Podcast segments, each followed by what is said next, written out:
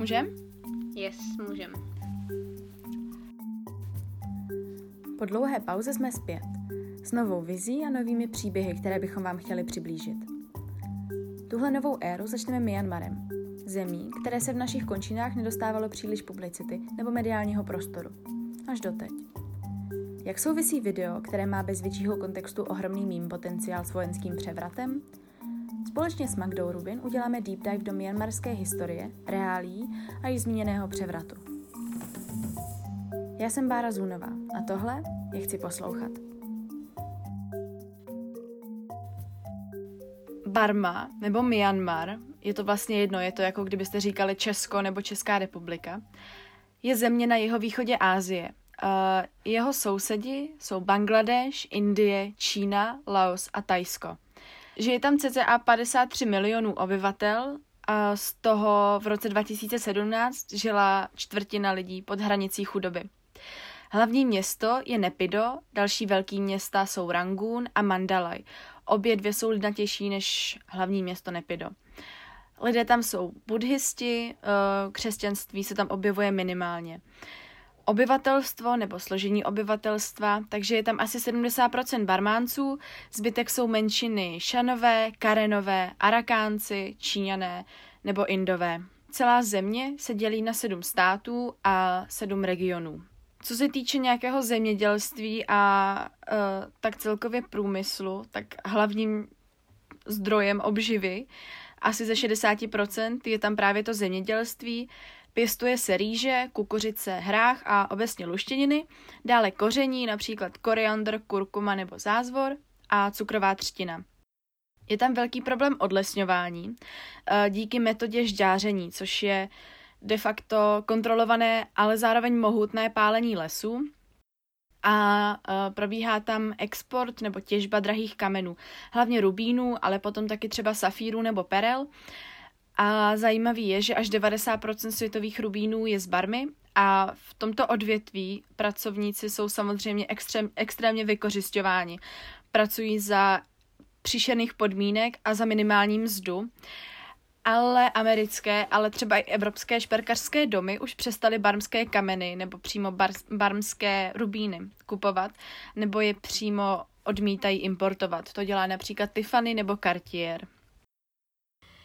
Myanmar má hodně zajímavou a hodně bujarou historii.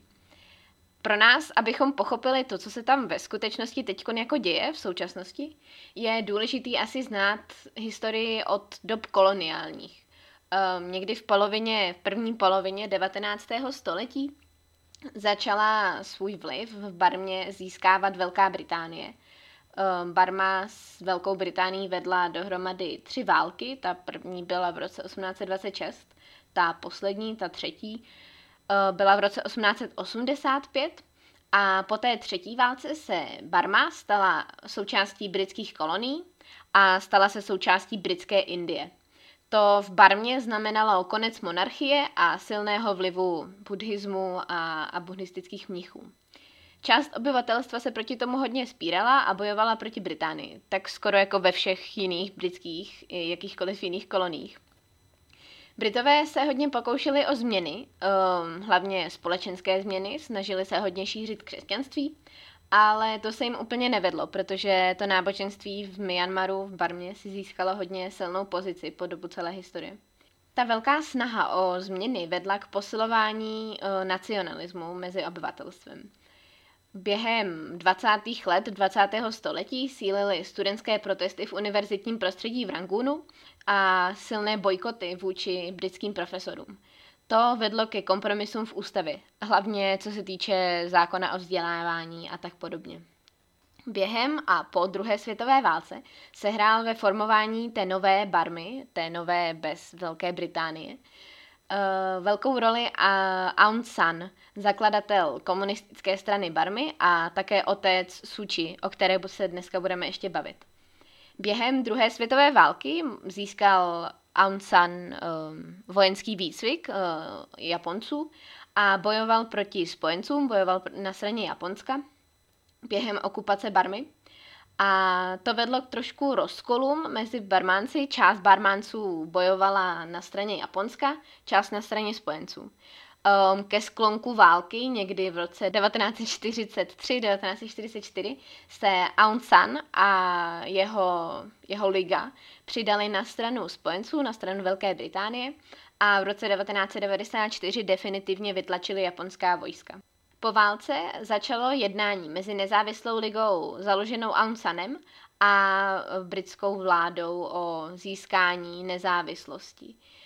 Během těch jednání, která začaly v lednu 1947, se zástupci Velké Británie a Barmy shodli na barmské nezávislosti a na vystoupení ze zemí Commonwealthu a v létě potom Barma oficiálně země Commonwealthu opustila a získala svou nezávislost. Proto je Aung San přezdíván otcem barmské nezávislosti On sám se bohužel té nezávislosti, té oficiální nezávislosti, ale nedočkal. On byl zavražděn několik měsíců před jejím oficiálním získáním svými politickými nepřáteli. Po tom získání nezávislosti vznikla takzvaná Unie Barmy. Unie proto, že ústavně to měl být federativní stát, jelikož je Barma hodně etnicky různorodá, tak ústava měla garantovat jistou nezávislost a samozprávu těm jednotlivým etnikům, které byly tak jako regionálně rozčleněny. Ve v praxi to tak ale úplně nefungovalo a naopak některé e, menšiny byly utlačovány a některé byly privilegizovány. Po smrti Aung Sana se ale Liga nedokázala obránit komunistickému vlivu z Číny a tak komunisté převzali moc a začali násilně prosazovat své názory a poměrně silně měnit barmu a to se mnohým nelíbilo a tak začala občanská válka. A ta občanská válka, tam nešlo jenom o ty rozpory mezi demokratickou ligou a mezi komunisty, ale začaly se do toho konfliktu promítat i další uh, konflikty, jako byly například etnické rozpory. Některé etnické skupiny využily tu občanskou válku k tomu, aby bojovali za větší míru samozprávy. V roce 1958 nastal armádní převrat a převzení vlády armádou. V roce 1962 pak nastal další vojenský převrat, po tom, co se v roce 1960 po volbách ta situace trošičku uvolnila. A v tom roce 62 pak vznikl socialistický stát, který trval vlastně až do roku 1988. Vládou v tuhle chvíli převzala revoluční rada a začala v zemi prosazovat takzvanou socialistickou revoluci, jejich socialistický program.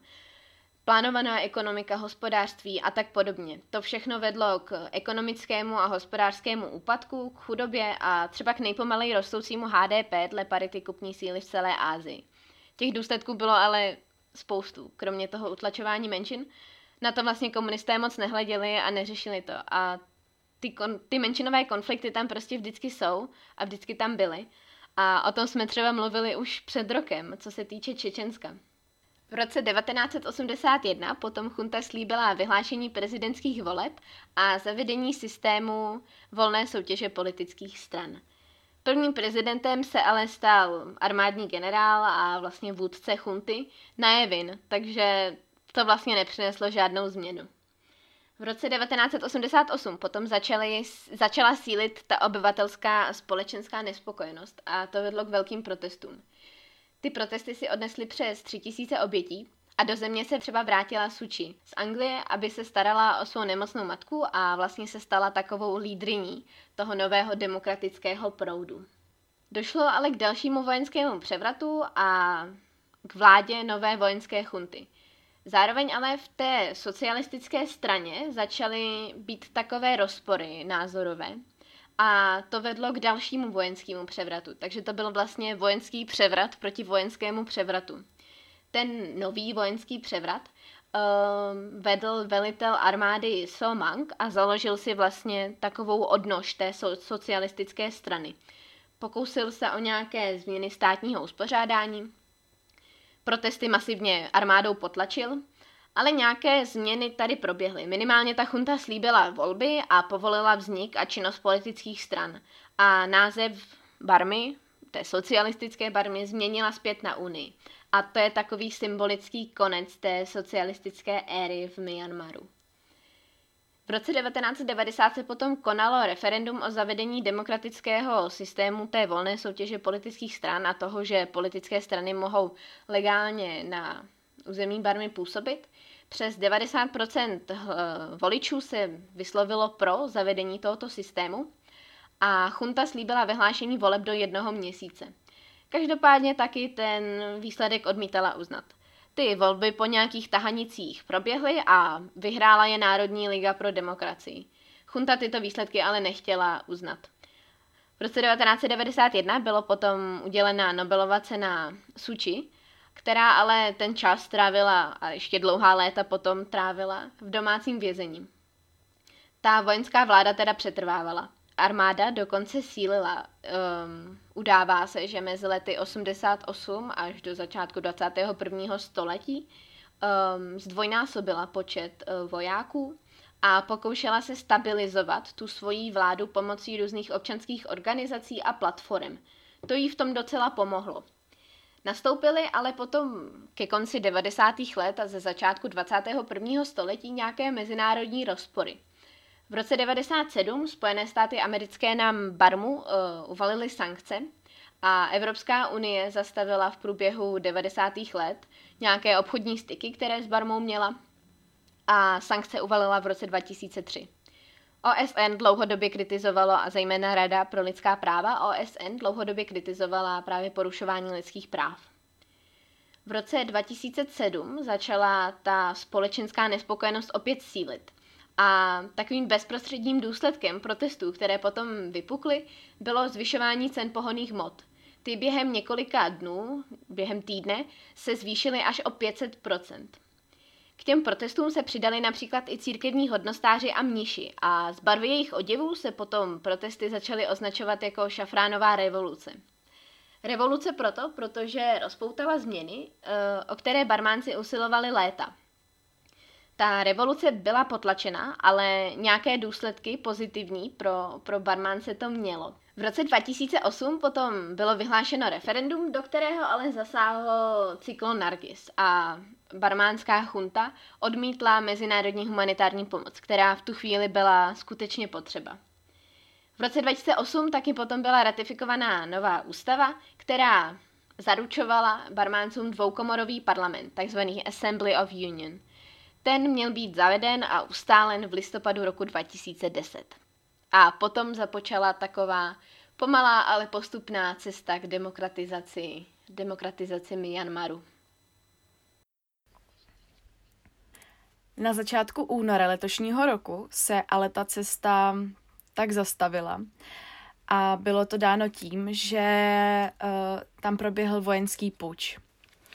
Než se vrhnu na nějaký timeline, tak proč se to stalo? Armáda vlastně obsadila zemi kvůli nesouhlasu s vládou Suči a její strany, Národní ligou pro demokracii. Obvinili je z volebních podvodů, eh, které se údajně staly ve volbách, které byly v listopadu roku 2020 a oni vyhráli o docela dost procent, nebo o docela dost hlasů, eh, protože celkově získali asi 80% voličských hlasů. Suči byla jako hlava státu zvolena již po druhé. Poprvé byla v roce 2015 a toho 1. února letošního roku eh, byla tou dobou zároveň obviněna z nelegálního držení sedmi vysílaček, za což jí hrozí dva roky ve vězení a zároveň to, že nebude moci znovu kandidovat. Kdo tam teda teď vládne? Oficiálně tam vládne Min Swe, což je zkušený politik, bývalý generál a bývalý příslušník chunty, která tam vládla až do toho 21. století. Nicméně moc přidal vrchnímu veliteli myanmarské armády Ming Aung Hlainovi, který vyhlásil nouzový stav, který bude platit po dobu jednoho roku. Teď ta timeline.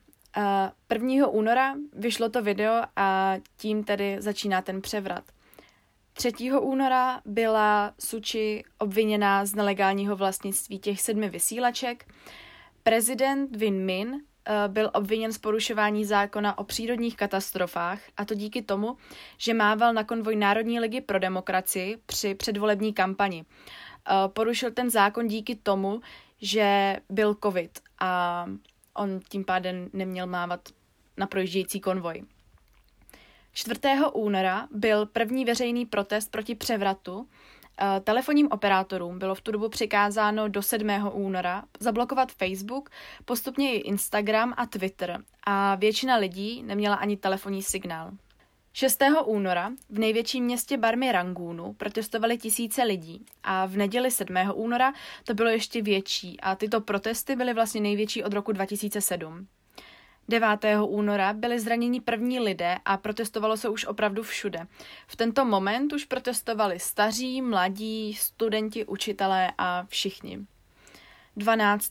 byli zatčeni ministři, členi Národní ligy pro demokracii a další vysoce postavení úředníci či aktivisté a další veřejně viditelné osobnosti. 15. se konaly demonstrace po celé zemi a lidé volali po propuštění Suči. Armáda ve velkých městech rozmístěvala obrněná vozidla a jak to tam teda vypadá teď? Doktoři neordinují, ordinují pouze na charitativních klinikách nebo u pacientů doma. A ti, kteří ošetřují v ordinacích nebo v nemocnicích, nosí červenou mašli jako symbol, symbol solidarity se Suči. Uh, školy nefungují, učitelé stávkují a další vládní a státní zaměstnanci byli taky vyzváni ke stávkování. Suči je v domácím vězení, v uvozovkách, protože nevíme, jaké má podmínky.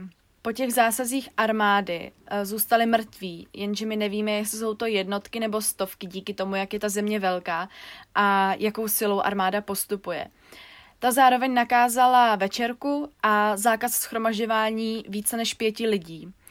Na ulicích stojí opuštěná auta, včetně těch obrněných, a protesty změnily svou nenásilnou povahu, za což může de facto armáda, eh, díky tomu, že začala používat vodní děla či gumové kulky a začínají být příliš násilní.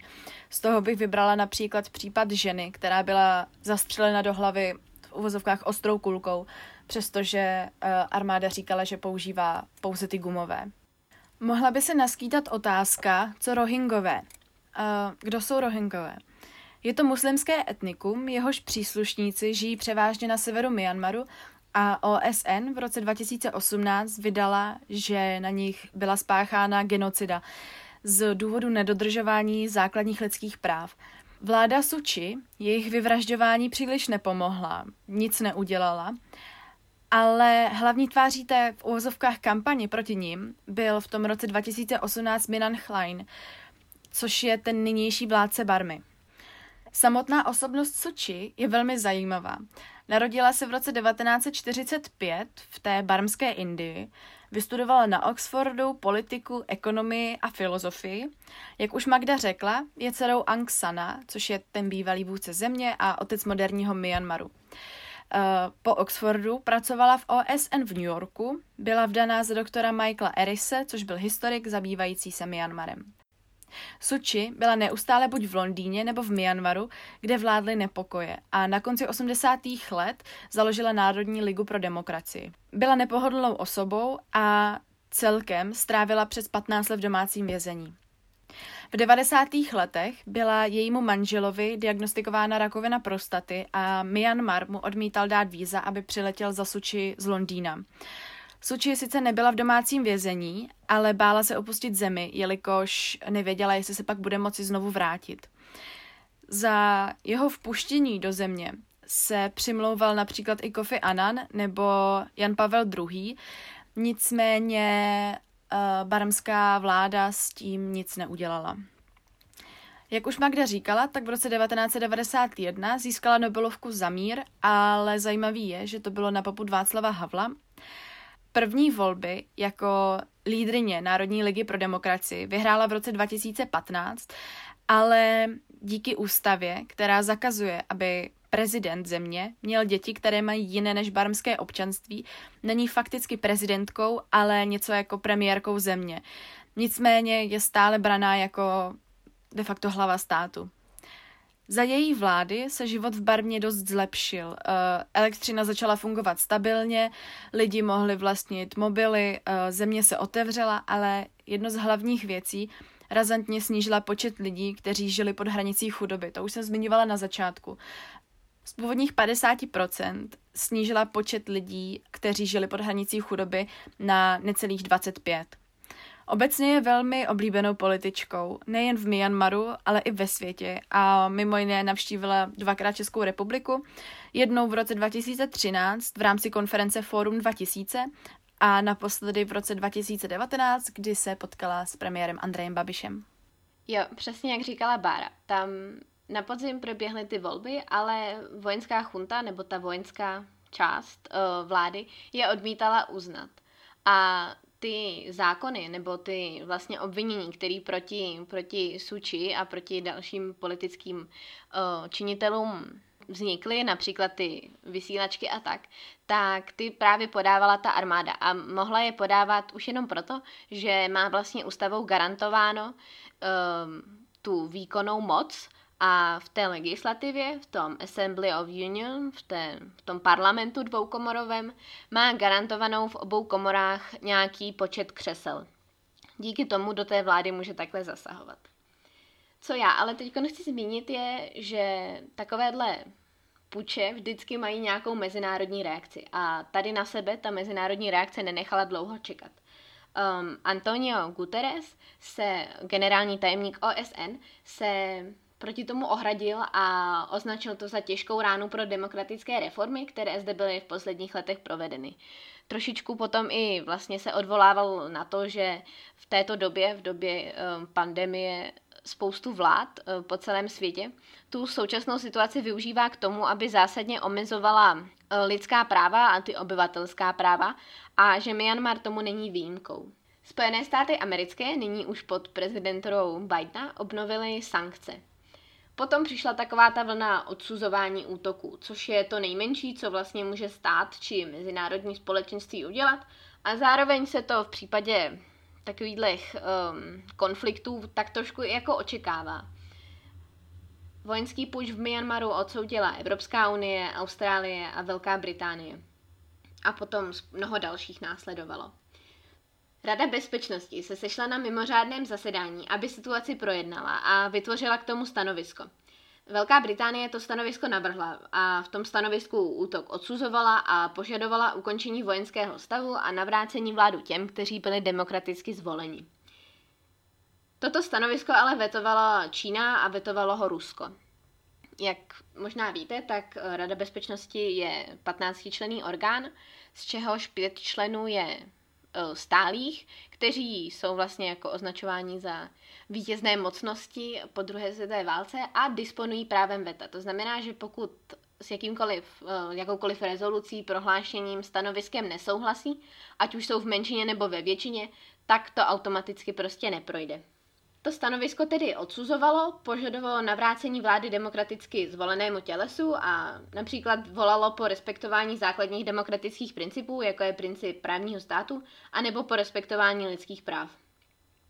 Je jasný, že aby se Rada bezpečnosti shodla, tak to bude trošičku složitější. A Rusko a Čína si řekli o více času. I kdyby tato rezoluce prošla, tak vlastně nic zásadního asi nezmění v tuto chvíli, protože to, co se v současné době děje v Myanmaru, je vlastně nějaký vnitrostátní problém a Rada bezpečnosti OSN nemá ten mandát až tak vysoký, aby s tím mohla něco zásadního dělat. Aby mohlo něco jako efektivně, efektivně podnikat nějaké kroky, tak by ten konflikt musel být jako ohrožením pro okolní státy a to se v současnosti ten vojenský puč v Myanmaru ne, jako nepo, neposuzuje. A za druhý vlastně možná přijde i tak trošku pozdě, protože uplynul už skoro měsíc a děje se tam stále, dějou se tam stále protesty, stále spoustu lidí umírá. Ta situace je fakt kritická i v kontextu pandemie koronaviru, o které ještě budu mluvit. Diplomaté západních zemí při OSN ale řekli, že je potřeba jednat, aby byly zajištění alespoň fundamentální práva obyvatel a musím říct, že se o to vlastně i docela snaží. 12. února potom prošla, prošel draft rezoluce v Radě pro lidská práva OSN. Mimo jiné se po ní podepsala i Česká republika. Ta rezoluce má 13 bodů a kromě takových těch klasických frází jako vyjadřujíc znepokojení nebo obavy, eh, požadujíc, poukazujíc, končí samozřejmě slovy, že se Rada pro lidská práva bude věcí i nadále zabývat. Jinak nic zásadního ta rezoluce vlastně neříká. Ještě možná k tomu vztahu mezi Myanmarem a Čínou. Jak Bára na začátku říkala, tak Čína s Myanmarem sousedí. A Čína jako taková považuje sankce za špatný a neefektivní krok. Podle nich to tu situaci nezlepší, naopak ji to zhorší. A Čína je vlastně jedním z nejbližších spojenců Barmy. Oni jsou pro sebe navzájem důležité. Čínský ekonomický trh je vlastně jako zajímavý pro téměř každý stát a důležitý pro téměř každý stát. Teď se to docela dost řeší v rámci uh, dohody s Evropskou uní. A pro Čínu je Myanmar poměrně důležitý z důvodu svojí geografický slash geopolitický polohy. Přes Myanmar vede ropovod a plynovod a oboje dvoje se tam i těží. Na hranicích s Čínou se potom těží i cín a antimon a Myanmar poměrně značně obchoduje s Čínou se dřevem. Pro Čínu je vlastně Myanmar takový prostředník uh, do Bengálského zálivu, potažmo do Indického oceánu. Čína se považuje za takového trošku ochránce před mezinárodní kontrolou Myanmaru. Což ale trošičku jako navazuje na to, že Čína je obecně skeptická vůči nějakým mezinárodním intervencím, zároveň ale s tím převratem není úplně stoprocentně spokojená. Po nastolení té demokracie, či tomu přechodu k demokracii, Čína poměrně dost investovala ve vztahy jak se Suči, tak s Národní ligou pro demokracii a myanmarskou vládou jako takovou. A teď musí o těch sjednaných projektech a investicích a vlastně smlouvách jednat s diametrálně odlišnou a historicky problémovou chuntou, problémovou vládou. Ale obecně se čekalo, že vlastně Číně to až tak vadit nebude, i když z toho teď tak trošku vyplývá, že to pro ní taky není úplně ideální situace, ten vojenský stav. Ty vztahy v posledních letech totiž byly relativně dobré. V nedávných letech proběhly nějaké etnické konflikty, Eh, na začátku 21. století si Varma od Číny něco napučovala, nebo Čína napučovala vojenskému režimu a poměrně finančně investovala do ekonomického rozvoje Barmy. V létě například Myanmar podpořil Čínu na půdě OSN ve věci čínské ochrany Hongkongu.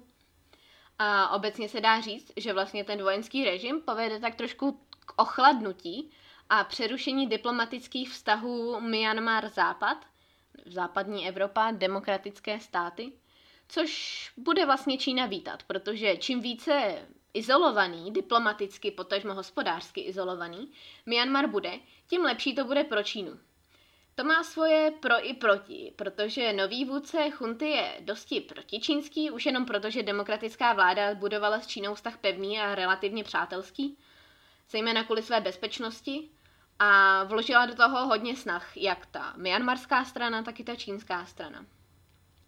Vztah bude teda teď trošku takový odtažitý, opatrný a řekla bych, že i částečně nedůvěřivý, ale bude tady muset existovat. Ty bilaterální vztahy tady prostě budou muset být a myslím si, že ani jedna strana nemá v zájmu ty vztahy přerušit.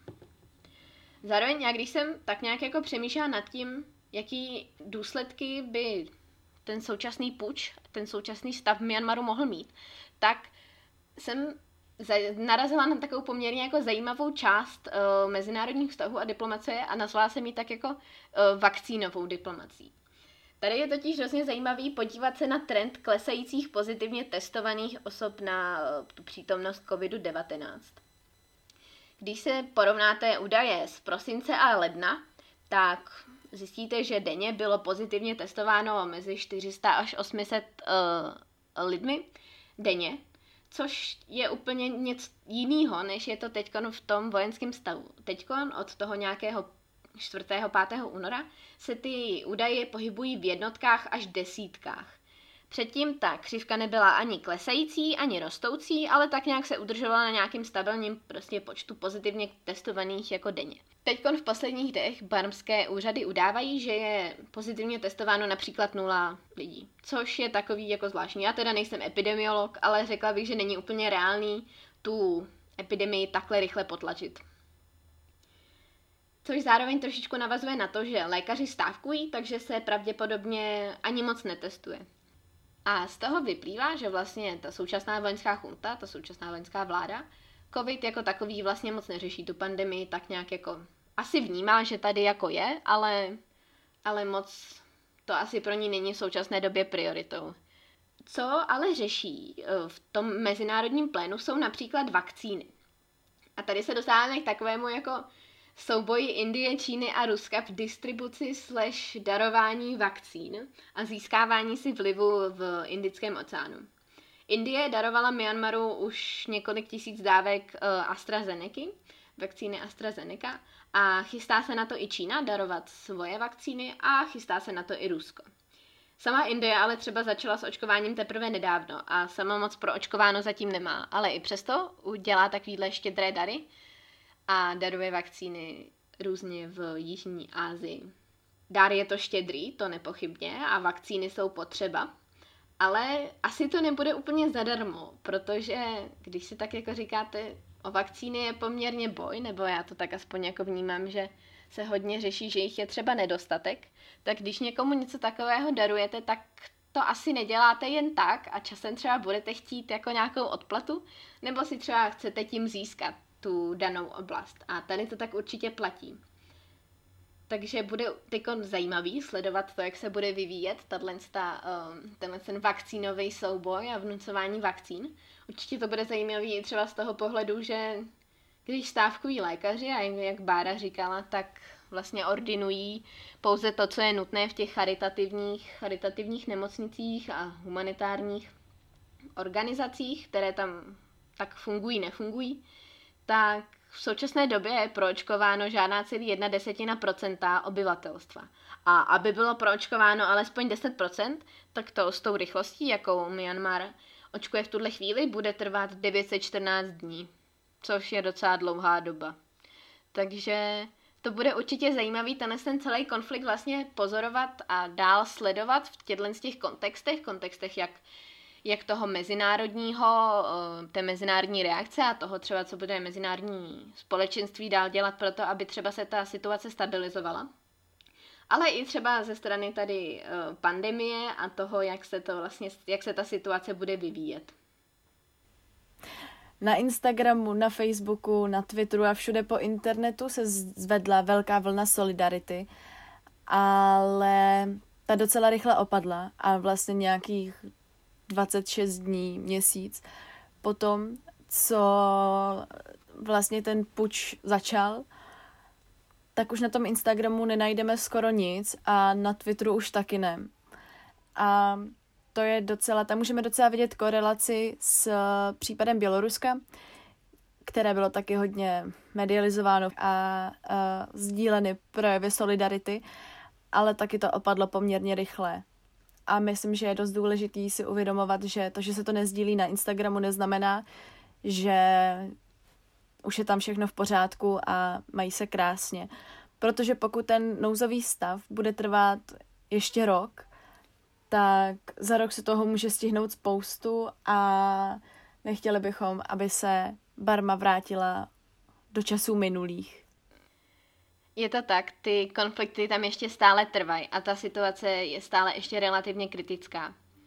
A takhle jsme na to jenom chtěli poukázat, že, že se to v těch médiích vlastně promítlo několik prvních pár dní. Celý internet obletělo video té uh, cvičící, cvičící slečny a pak to vlastně potom trošku ustalo tak na to nezapomínejme, že tyhle ty věci, ať už v Myanmaru, ať už v Bělorusku, ať už kdekoliv jinde na světě, ať už je to Jižní Sudán nebo Čečensko nebo jakýkoliv jiný kout světa, tak tyhle ty věci se tam stále dějí. Tak Magdo, já ti děkuju a uslyšíme se možná, možná dřív než po pár měsících. Snad jo. Děkujeme, že jste se doposlouchali až sem.